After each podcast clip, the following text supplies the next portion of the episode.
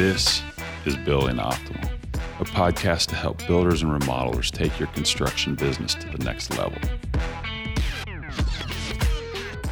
Welcome to episode 30, Building Optimal Radio. Joel Block is a longtime venture capitalist and hedge fund manager who's one of the foremost authorities on creating real estate funds and syndications. I've known Joel for about a decade. I've had the opportunity to visit with him several times. I'm telling y'all, this guy knows his stuff inside and out. I always learn a ton from him. Some of this may be a little foreign to some of you, but for those of you who are developing properties and raising money, I encourage you to take the time to study the subject. It's a great lever to grow your business if done the right way. Be sure to check out Joel's website, syndicatefast.com. He's got some great videos on there, as well as other helpful services. And as always, enjoy the episode.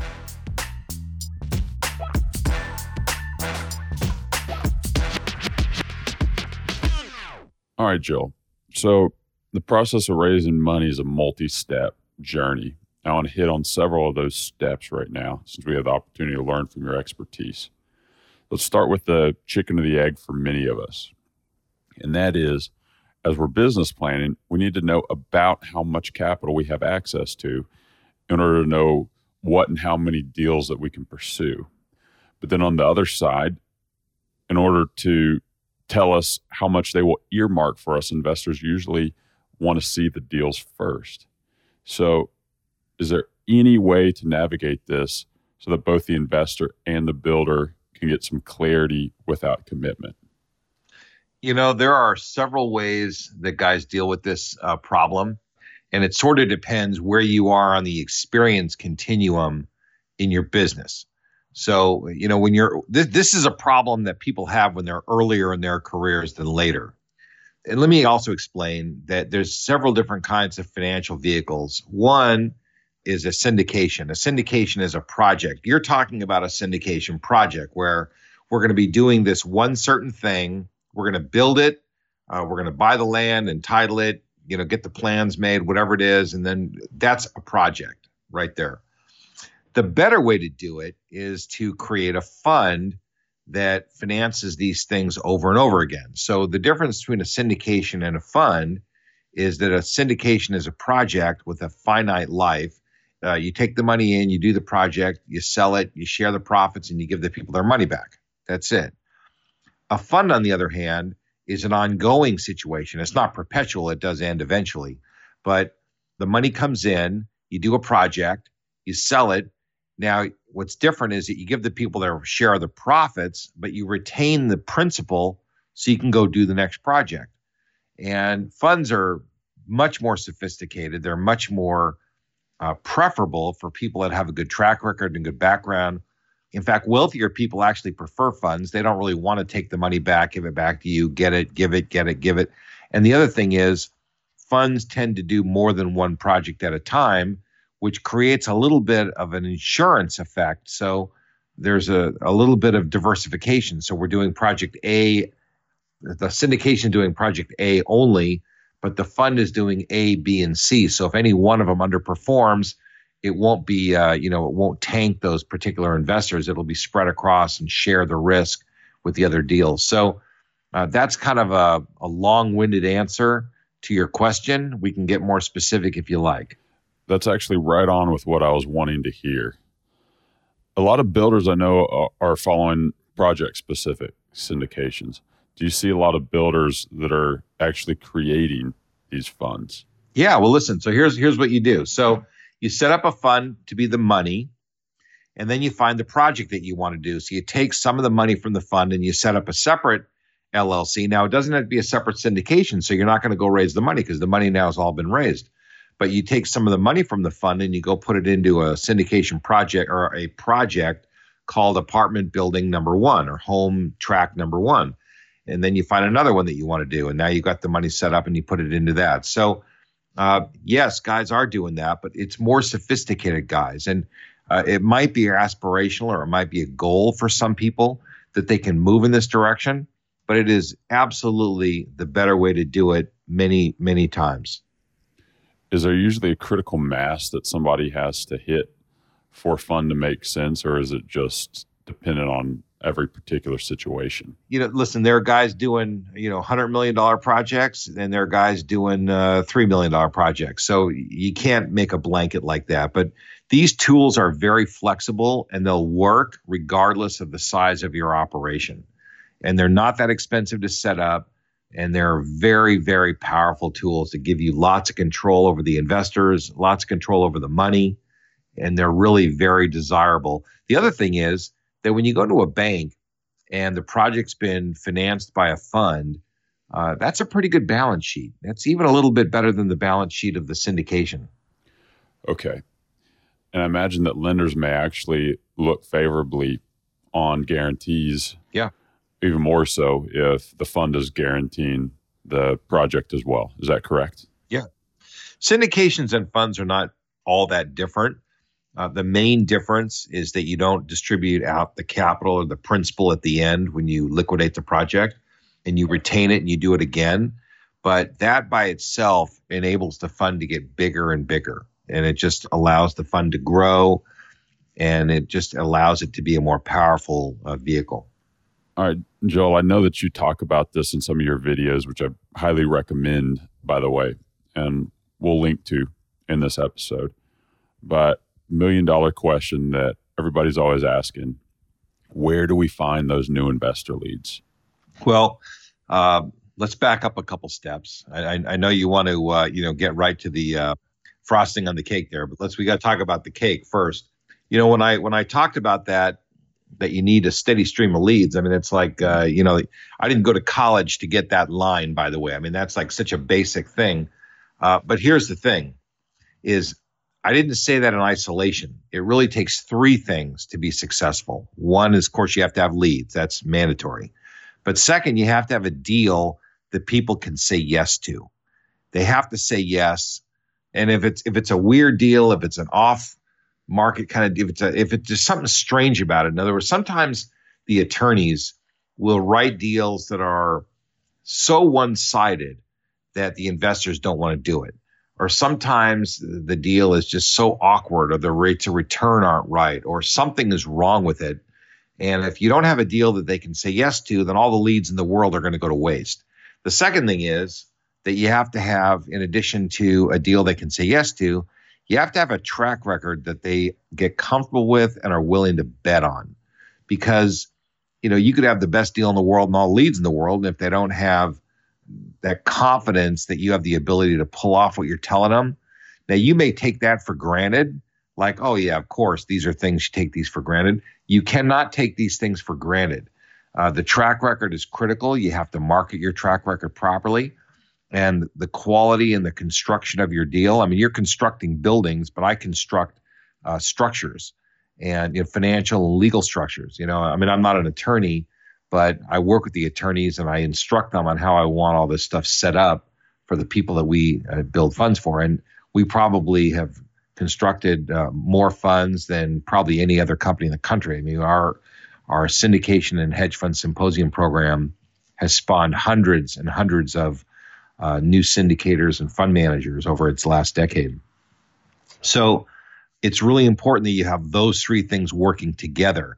Now, that being said, uh, the guy who's operational in uh, you know and working with the GCs and are working with the contractors, the subs, and all the many different people that are part of your formula, they may not be the chief fundraiser. You know, you may have to have somebody on the team who's more of a fundraiser. And that's why I always refer to the syndication and the fund business as a team sport because it really does take a lot of people. If I was on the team, I wouldn't be the guy that would be in the field uh, telling the guys wearing the hard hats what to do. That just wouldn't be my role. So there's different people on the team, and different people have to be good at different kinds of things. So this is really a place. I think the real answer to your question, Jared, is that there has to be a team in place that together accomplishes all of the objectives that you're talking about. Tie in what you just mentioned into the fund structure that you introduced earlier if we're out trying to sell investors on this fund, do we need to already have some properties identified, some concrete examples to show them when we're out pitching this fund? Let me uh, let me clarify something uh, because there there is a disconnect. Uh, when I when I talk about the deal, see the investors are not investing in the houses that you're building. The investors are investing in the fund or the financial structure that you've created, and the financial structure is dealing with the real estate. And they're entirely different things, and you really have to think about them differently. Now you're kind of bypassing the fund and you're going right straight to the real estate. You're thinking about is the real estate a good deal? Well, of course, the real estate has to be a good deal, but that's not what the investors are buying. What the investors are buying is shares of stock in this fund or syndication that then is going to manage the process. So the deal has to be good. The real estate deal has to be good. But when I talk about the deal, the structure, something they can say yes to, I'm really talking about the syndication or the fund because that's what's going to own the real estate ultimately. And they're very different things and they don't come out the same in the wash because the fund or the syndication has a little bit of its own overhead. There's going to be fees that are taken by the people who are putting the deals together.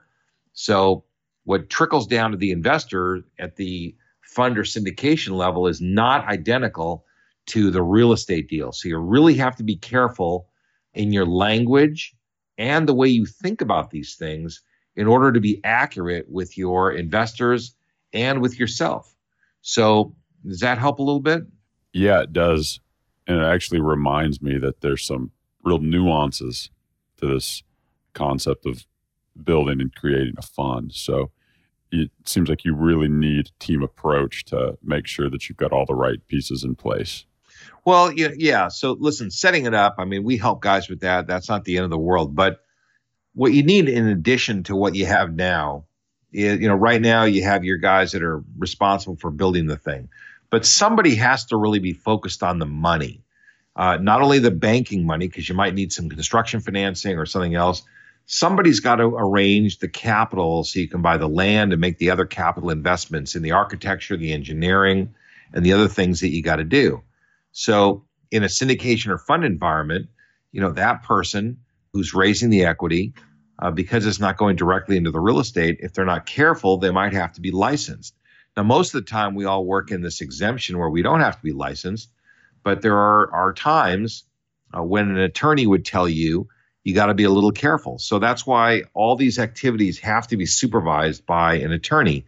Anytime you're dealing with an LLC, you're selling private securities and private securities are exactly the same as AT&T stock. The Securities and Exchange Commission looks at public and private securities as exactly the same, except for that they're regulated a little bit differently as long as you're selling those private securities to wealthier people based on, you know, the rules. We can talk about the rules, but as long as you're doing it the right way and it's supervised by an attorney and you're doing everything the way you're supposed to, you're going to be fine but you need to be focused.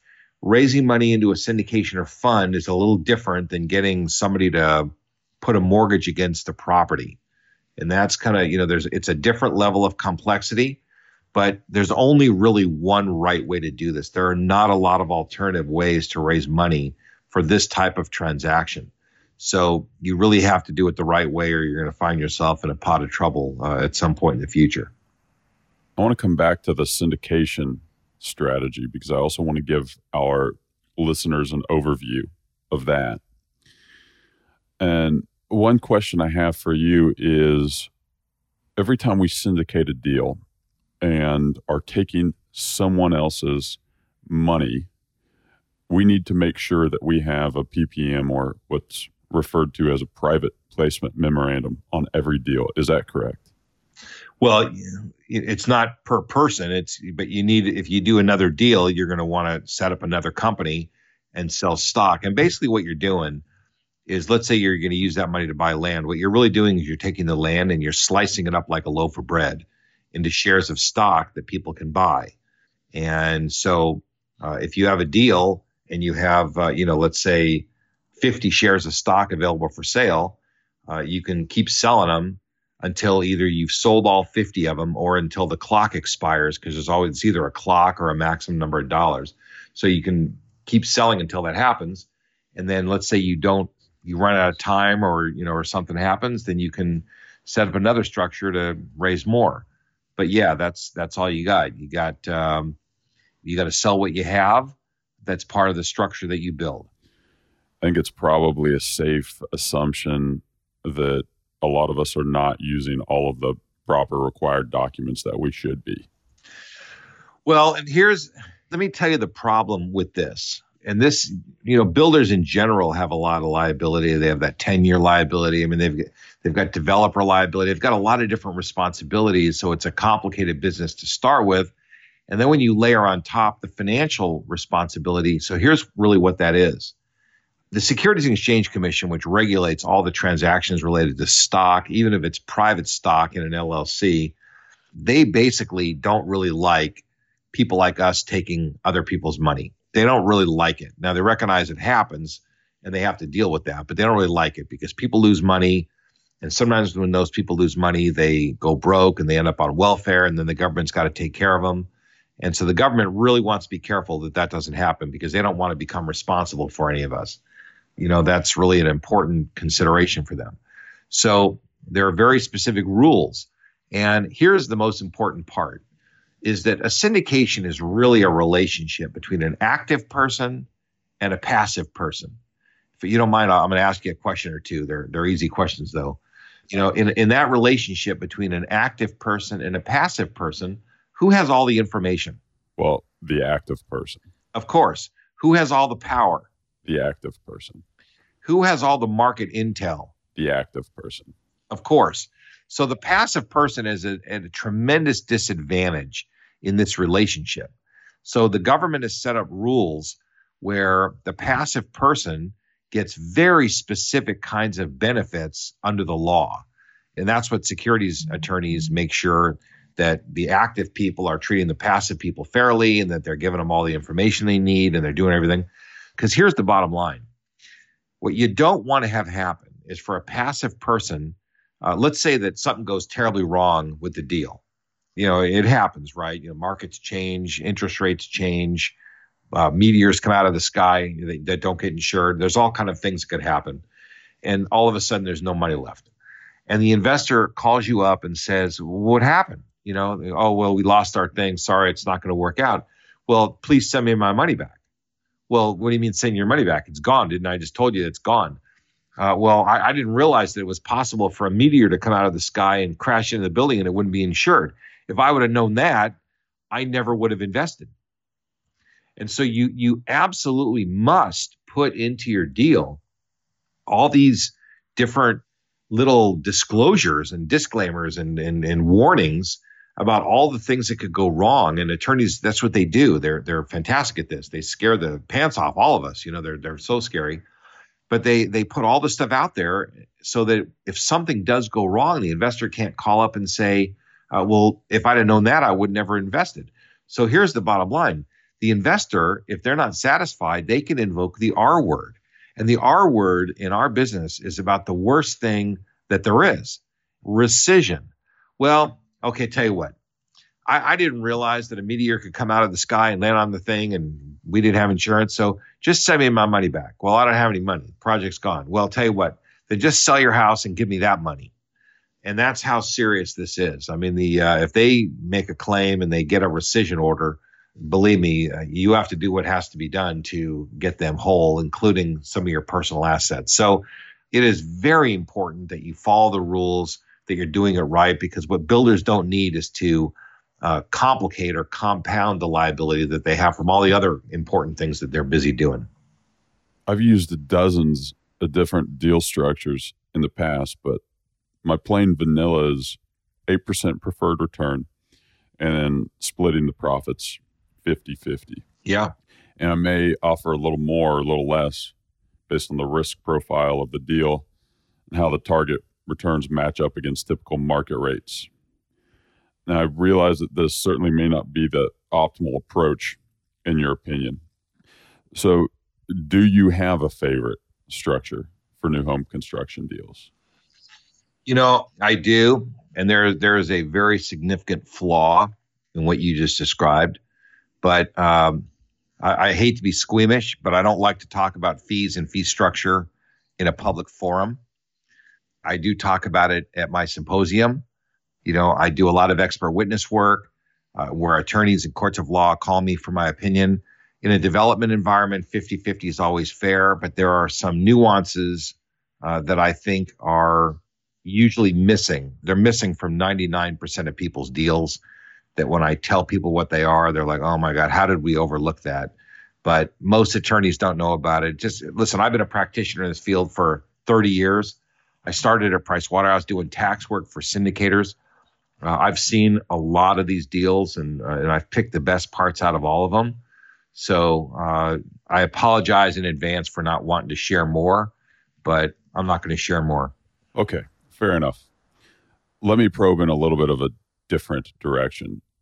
Are there any sort of theoretical considerations that you can illuminate for us that we would want to identify and consider as we're well, thinking about how to structure our deals. Yeah, I mean, listen, I, I think that the uh, syndicator needs to be paid fairly for their services.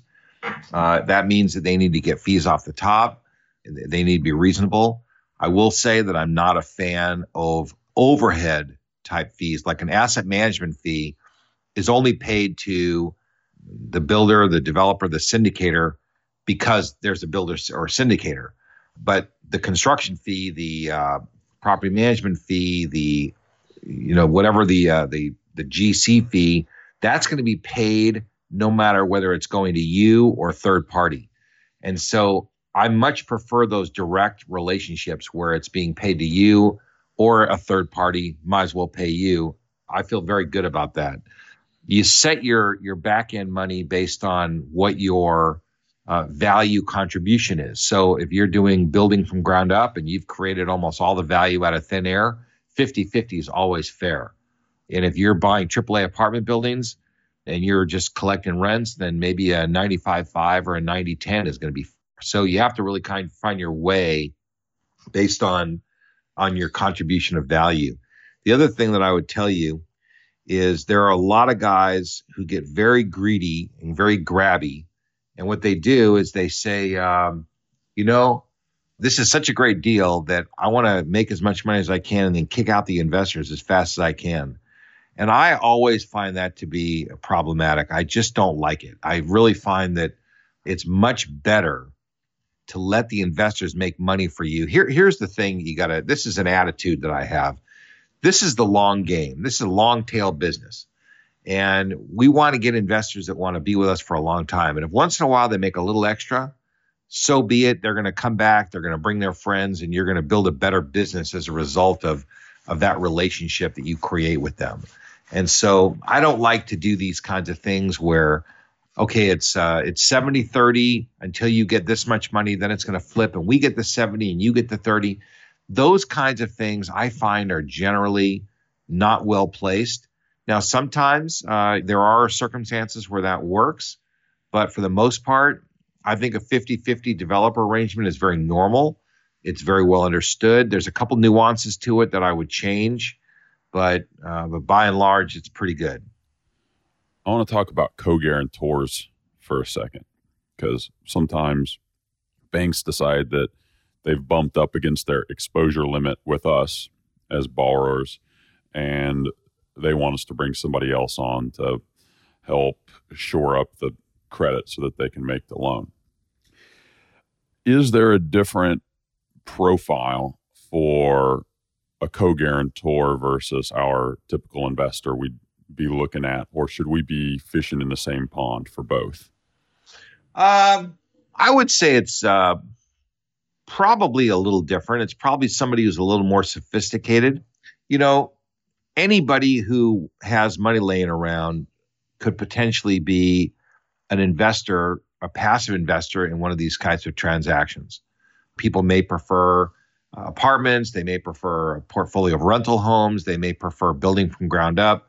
So different people have different tolerances, they have different preferences, and you generally find that people will uh, do what they feel the most comfortable with. Because if they're not really familiar, you know, with your type of asset class, uh, they're not going to have an easy time reading your materials and determining whether it's the right kind of deal for them or not. So uh, I would say that people who are, I mean, in general, they're somewhat sophisticated, but in order to be a lender and really have some exposure, you have to be a little more sophisticated than uh, than your average cat. You just have to. We typically will pay those guarantors uh, between uh, two and three points a year. And by the way, if the builder is capable of guaranteeing the loan himself, I don't see any reason why the builder shouldn't also be paid the same guarantee fee that would be paid to a third party. And the only difference is that if you're going to pay yourself, it has to be disclosed in your documents. Uh, but if you're going to pay a third party, uh, you don't have the same requirement because, as the managing partner of the syndication, you can do what needs to be done to get the job done. Uh, it's going to reduce profitability a little bit, but you can make whatever decisions you need to make along the way. Joe, you just brought something up I want to visit on with the guarantee fee. Actually, it ties into a larger discussion, and that is the way that I always approach deals is I like to try to look at the different value buckets and who's bringing what. And if you have somebody that's guaranteeing a loan, it makes sense that they get their piece of value for that, and perhaps that's recognized through a fee. And similarly with with builders, we do it a little differently because the builder is the developer and also the general contractor. So, as a general contractor, it makes sense that they get that general contractor fee cover our expenses in the project. But bottom line is, it makes sense to me to look at projects through different value buckets and then make sure that everybody who is responsible for those buckets of value is getting properly compensated. Is that the way that you look at it as well? Does that align with your beliefs? Yeah, it, it is. But let me let me uh, let me give you a kind of a conceptual framework about how to think about this. You're getting paid for two different things. You're getting paid for being smart, and being smart means that you find a project that you can successfully accomplish. You get the job done over a couple years period of time and you sell the project for more than you're into it for. That's being smart. But in the course of, of being smart, you spend a lot of time. So you also need to be paid for your time. If you're only paid for being smart on the back end, you may go into tremendous amount of debt taking care of your family and all your other responsibilities that you have, which include uh, payrolls and other things. So you want to be very careful to be getting paid for your time so that when you get your smart money on the back end, that that in, in fact is all goes to the bottom line. You should be able to pay all your overhead with your ongoing money from your GC fees, from your guarantee fees, whatever the fees are you're going to take and we've got lists of these things that you know that we we share with our uh, promoters and sponsors that that we deal with. But you should really be whole at the end of the project just from that. Now you shouldn't be rich, but you should be whole. And then it's the smart money on the back end that makes all the difference. That's the frosting on the cake that makes all the difference. And so when you think about it like that, it's really incumbent on you to collect those time fees because somebody has to be the GC, might as well be you. Somebody has to be the real estate broker, might as well be you if you're licensed to do it. Somebody has to arrange for the debt and broker the money, might as well be you if you're licensed to do it. Or somebody on your team. If you're a bigger operation, you might have people on your team. But this is how you pay for your team's progress.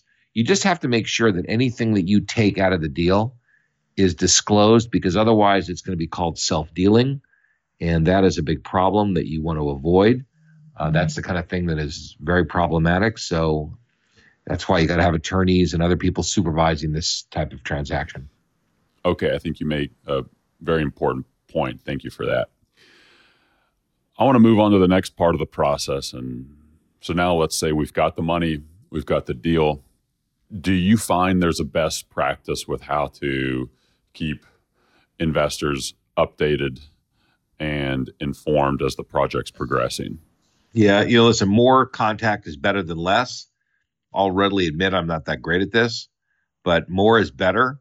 And if you just send out uh, pictures, a video, if you have a website, if you have a password protected private thing, and you shared something every month or two, people would eat it up. They would be very thrilled. Uh, I don't know if you uh, how you do this. If you pay the uh, all the money at the back end when you sell the project, or if you maybe raise the preferred in advance and pay it out, uh, you know, from the beginning of the project. You could do it either way, but people are going to be waiting a long, long time for their money, and they're not going to be. Uh, they're going to just be nervous because it takes. There's a cycle. There's a long cycle in your business and so you really have to make sure that uh, you're keeping people engaged and helping them really understand what's going on because you probably have another project that's going to start while this one's already going. So instead of them saying, well, we'll see how this one goes at the end, if they can see it's going and they're getting regular correspondence, they're going to be much more inclined to, you know, participate in another deal with you here pretty quick. Okay. While I have you, are there any other pitfalls that we haven't discussed that come to mind? Wow. Um, I'll I'll tell you that one of the things that I see go wrong the most. You could have the greatest leads, you could have the greatest track record, and give people some kind of a really onerous, unfriendly document. Uh, you need to make sure that your the terms with your investors, your investor terms, are investor friendly. And this is a little bit technical, and it's not technical from a building point of view, it's technical from a more legal and investment point of view. Uh, things like, let's say grandpa comes to you, he's an investor in your deal, and he says, I want to give some shares to my grandkids. Sorry, we don't allow any transfers. Well, that's pretty investor unfriendly. Now, personally, I kind of agree. I, I don't allow transfers either. But inside of a family, you might want to allow transfers. So there are lots of reasons why you want to allow or not allow things. Uh, you know, how you do your voting rights, very, very important. How you do your fee structures, how you do your profit sharing, your hurdles, your waterfalls, all your different components. It's really important that you get it just right the way you want. Because let me just tell you something you're going to be stuck with these documents for years. Once you create these documents, here's the, the most important thing of all this is the one opportunity you have to write the documents exactly the way that you want them. And if you miss something, if you miss a fee that you wanted to charge, the investors are not going to approve it once they sign and send in their money. They're just not. If you make a mistake of any kind, you're stuck with that. That's if you omit something, if you overlook something, whatever it is, you're stuck with it. So it's really important. And the way we deal with this is that I help people construct the business side of their material, and then we send it to the attorney who does the legal side. So we really have two different sets of eyeballs that are looking at these deals that are helping to kind of figure this out. And I would tell you, you need to do the same thing. You need to have an attorney and a business person. And here's the problem many attorneys, they give out business advice and they shouldn't. They're not licensed to do that. They're probably not even very good at doing that. Uh, they're not practitioners. They sit in offices. They do not deal with investors all day long. And it's one of the places where things go wrong. So they could create an investor unfriendly deal. Uh, they could potentially uh, not be in touch with the marketplace, and, and then you don't have the right business terms set up. So you really want to be careful that when you're doing these deals, that you're really thinking very carefully through the business terms, and then you turn them into legal terms because there are significant implications. If somebody sends it to their attorney uh, for review, and the attorney looks at it and says, "Gee, this is this is really going to hamstring you. It's really not going to be good. You know, you're not going to be able to move your shares around. You won't be able to do this." And uh, you know, people are sensitive to that. You know, I mean, especially as they become larger investors, and a lot of uh, you know, you may start it at 50 or 100 grand a person, but those relationships will grow over time. And you know, that's really important to remember. All right. Before we go, I just want to make sure people know where they can find you. So, like I mentioned earlier, I love those little short videos you do. So, people can go find those online and and sign up for uh, your content at syndicatefast.com. Is that correct? Yeah. Any the best thing to do is once or twice a week we send those little videos out. People send me questions, just like you're asking me questions now. I mean, I've got I've got a hundred questions lined up in a notebook, and we just keep picking them out, and we just do these little videos, just like Dear Abby style. You know, they ask me a question, I answer it. Uh, we're not selling anything. Uh, you know, if you want to come to our symposium, you got to qualify in. You got to. Th- this is not a beginner program. It's not a wannabe program. It's for people who are already sophisticated in real estate They just want to get they want to get a hold of better money. They want to ditch their private money lender, their hard money lender. They want to get high quality Wall Street quality capital uh, from individual people.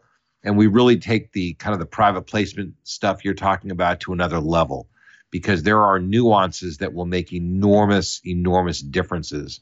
So even something as simple as the fee structure and the profit sharing that you described, there are small adjustments to that that make an enormous difference in a deal over a couple years of a period of time. So, you know, we we share that stuff. We share openly with a small private audience in person twice a year. Uh, the next one's coming up in October of 2019 in Las Vegas, and people should get on our list. They should look at our videos. Um, they'll learn a great amount from it, and, and if it's right, they can make an appointment, get on my personal calendar, and I'll talk to you privately. Okay, so everybody can sign up at syndicatefast.com. Yeah, you know, there's a, there's a couple pages. You know, you go through the pages, and then they'll start getting some emails, and and then my contact information is there, and they'll find me. It's you know, I'm, I'm a- okay, and then your deeper dive is dealmakingsymposium.com. Is that right? Yeah, that's the website, and uh, it's really it, it's the syndication and hedge fund symposium. So it's really about how to set up syndications and hedge funds and that's what your people need. I mean, that's that's exactly what we're here talking about. Is uh, it's the way that Wall Street arranges private capital. Joel, this was great. I've been wanting to get you on the show for a long time, so thank you for coming. Hey, man. Well, listen, uh, I'm very happy to uh, you know share some intel with you guys, and I hope that uh, our paths will cross again in the future.